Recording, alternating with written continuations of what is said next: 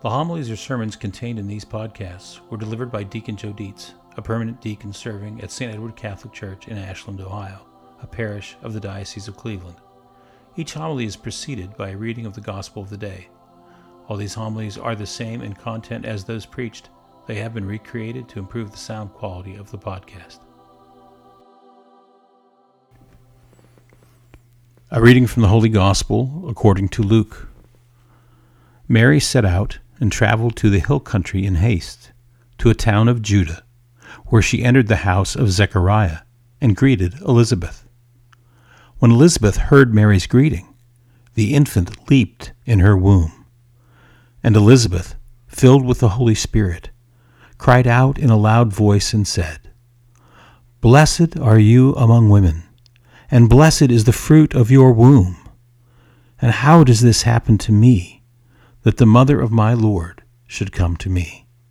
For at the moment the sound of your greeting reached my ears, the infant in my womb leaped for joy. Blessed are you who believed that what was spoken to you by the Lord would be fulfilled. The Gospel of the Lord.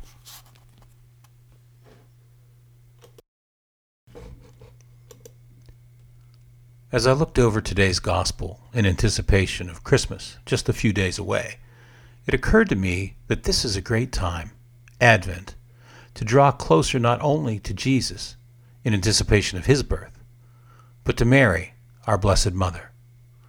So I have a few thoughts reflecting on our relationship with Mary. The first is that the Immaculate Conception, which we celebrated just 15 days ago, was the beginning of the time frame for the incarnation of our Savior, of our personal salvation story. That it was not really, as I used to think, the Annunciation that began the story, or even the birth of Mary, but actually the Immaculate Conception of Mary, spotless, without sin in the womb of her mother. It was at that moment when God brought her into being, at that very first moment of her conception, spotless and pure, the perfect vessel to receive Jesus as he entered into humanity to come be with us here on earth. It was that moment that started the timeline to the solemnity of the Nativity, the birth of the Savior that we celebrate next Tuesday.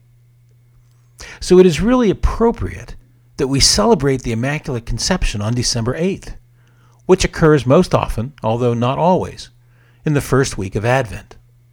Because just as that moment in history was the very beginning of the incarnation story of Jesus, so does it give us a chance during that first week of Advent to ramp up our expectation, our anticipation of that incarnation.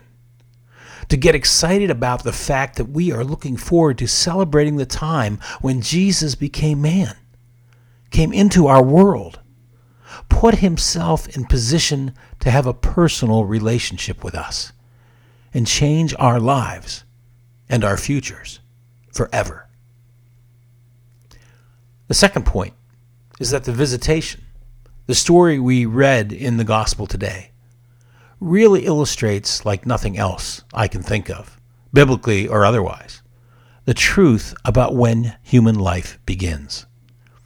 It says in the scripture leading up to this reading that Elizabeth, who had been unable to have children during her childbearing years, had now, in her old age, in spite of her advanced years, through normal relations with Zechariah, her husband, miraculously conceived a child, John the Baptist, and that she was in her sixth month when the angel Gabriel appeared to Mary and decreed that she was to be the mother of Jesus. The next verse says that Mary rose and in great haste went to visit Elizabeth. Now, Mary lived in Nazareth, and Elizabeth somewhere in the hill country of Judah that's not clearly defined. And given the mileage and the ability to go so far in a given day, it would have taken roughly four or five days, either walking or maybe as part of a caravan, for Mary to get from where Mary was in Nazareth to where Elizabeth was in the hill country of Judah. So this meeting took place certainly in the very first weeks of Mary's pregnancy, but quite possibly in the first week of Mary's pregnancy. And so, what do we hear at this meeting? We hear that Mary comes in and Elizabeth has this great reaction. Well, not just Elizabeth, but also John the Baptist that she is carrying in her womb six months along. That upon hearing Mary's voice and recognizing Mary as the carrier of Jesus, the Lord and Savior, that John the baby leaps in her womb. And then Elizabeth, inspired by the Holy Spirit, makes this declaration about how blessed Mary is, the mother of my Lord, and how blessed is the fruit of her womb. No questions, no ifs or buts about whether Jesus is present there in that short time after his conception. So it is a great reference for us to keep in mind as we engage in the ongoing battle of right to life and speaking the truth about when life begins. To know that there is biblical precedent for the fact that life begins at the earliest moments of pregnancy. And we should always treat that life with reverence and respect. Third point is that we as Catholics should always be super comfortable with our relationship with Mary. I think there's an argument to be made that the scripture most often spoken by practicing Catholics isn't the Our Father, it isn't John 3:16. It is the verses in Luke chapter 1, verses 28 and 42. Does anybody know what they are? We say them all the time. We repeat them 50 times in a row. Verse 28 Hail, full of grace, the Lord is with you. And then verse 42 Blessed are you among women, and blessed is the fruit of your womb. The first half of the Hail Mary, our go to prayer for Mary, is straight from the Bible. The rest of that prayer is simply recognizing Mary as the Holy Mother of Jesus, who is God, and asking her to pray for us. I say this because I grew up with a number of good friends that were faithful Christians, but not Catholics, and they always kind of wondered about this Mary thing that we had going on. They didn't seem to quite understand that role Mary had as intercessor, and they also thought that we didn't read or quote Scripture as much as we should. I wasn't as good as explaining our faith then as I am now, but I often wish that I had known enough to say, you know, most often when I pray to Mary, I am quoting some favorite Bible verses. Luke 1, 28 and 42, which is the first half of our prayer to Mary. It might have helped them to better understand what we were doing and helped me to better claim that relationship with Mary that has such a great value for all of us. I mean, quoting scripture and asking people to pray for you. What is more universally Christian than that? Fourth point.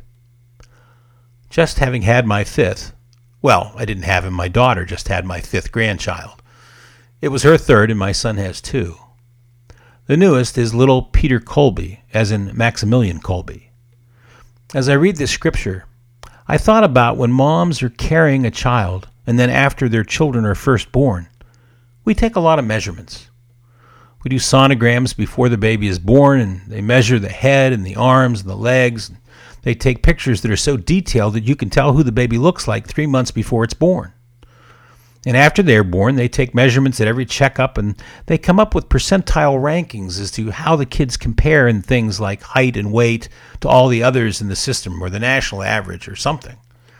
You will hear things like, oh, he's in the 60th percentile in height and she's in the 50th percentile in weight and things like that. We keep track of a lot of things with these babies to see how they are doing and how they are coming along. As I looked at this gospel, I couldn't help but think regarding John in Elizabeth's womb and Jesus in Mary's womb. I don't know where they were regarding the stats on height and weight, but if there was a statistical measurement for spiritual development, they would have been right at the top, right?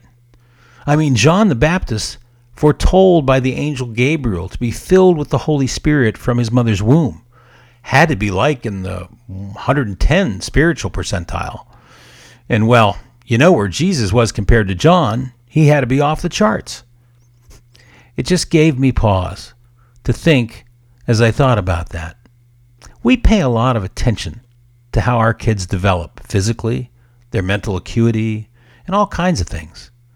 But there really is nothing more important than how they are developing spiritually. We don't really have a system of measurements or a scientific algorithm or a trained professional to measure how they are coming along on the spiritual side, how they are developing in their relationship with God. But that is really the most vital thing in their lives. It is not how tall they are or how much they weigh. It's really how well they are coming to know God as loving Father and Jesus Christ as Savior. Because when all is said and done, their height and weight are going to go away, but their souls are going to live forever. So, the challenge for us as parents, godparents, aunts, uncles, brothers, sisters, and friends, especially at this time of Christmas, amidst this huge vortex of commercialism, is to make the center of what we are doing about the birth of the Savior.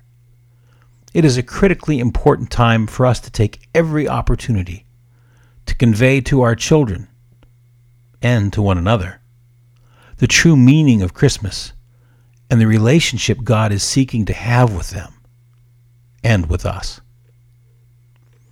Lastly, this is a time of Christmas pageants and plays in which most often children and sometimes adults act out characters in the Christmas story. So I wondered if we had the option to choose who we would want to be in that story. Maybe we would want to be Zechariah, the one who got the good news about his son to be, but doubted and lost his voice because of his doubt.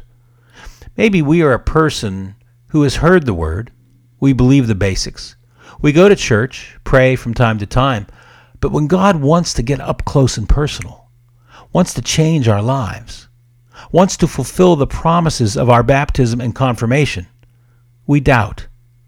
We turn away. We question. And as a result, we remain silent about the whole issue. Take a pass when our turn comes to proclaim, defend, or share our faith. Or perhaps we would like to play Elizabeth. We would like to have God answer a prayer and help us overcome an area of struggle in our lives. We want to get excited, thrilled at the visit of our Lord. If we are unsure, may I suggest we take on the part of the angel Gabriel. Announce by our words and actions what we know to be true that Jesus was born in Bethlehem, that he is great and is the Son of the Most High, and his kingdom will have no end. He is the Son of God, and nothing is impossible for God. Either way, over the next two days, we should work to make a change in the lives of those we touch. We should hold them, love them, speak to them words of reconciliation, forgiveness, respect, and appreciation. We should strive with every fiber of our being to be Jesus come to them to come to them just as Mary brought Jesus to Elizabeth, with the Jesus that is in us, the Jesus that comes to us in this Eucharist.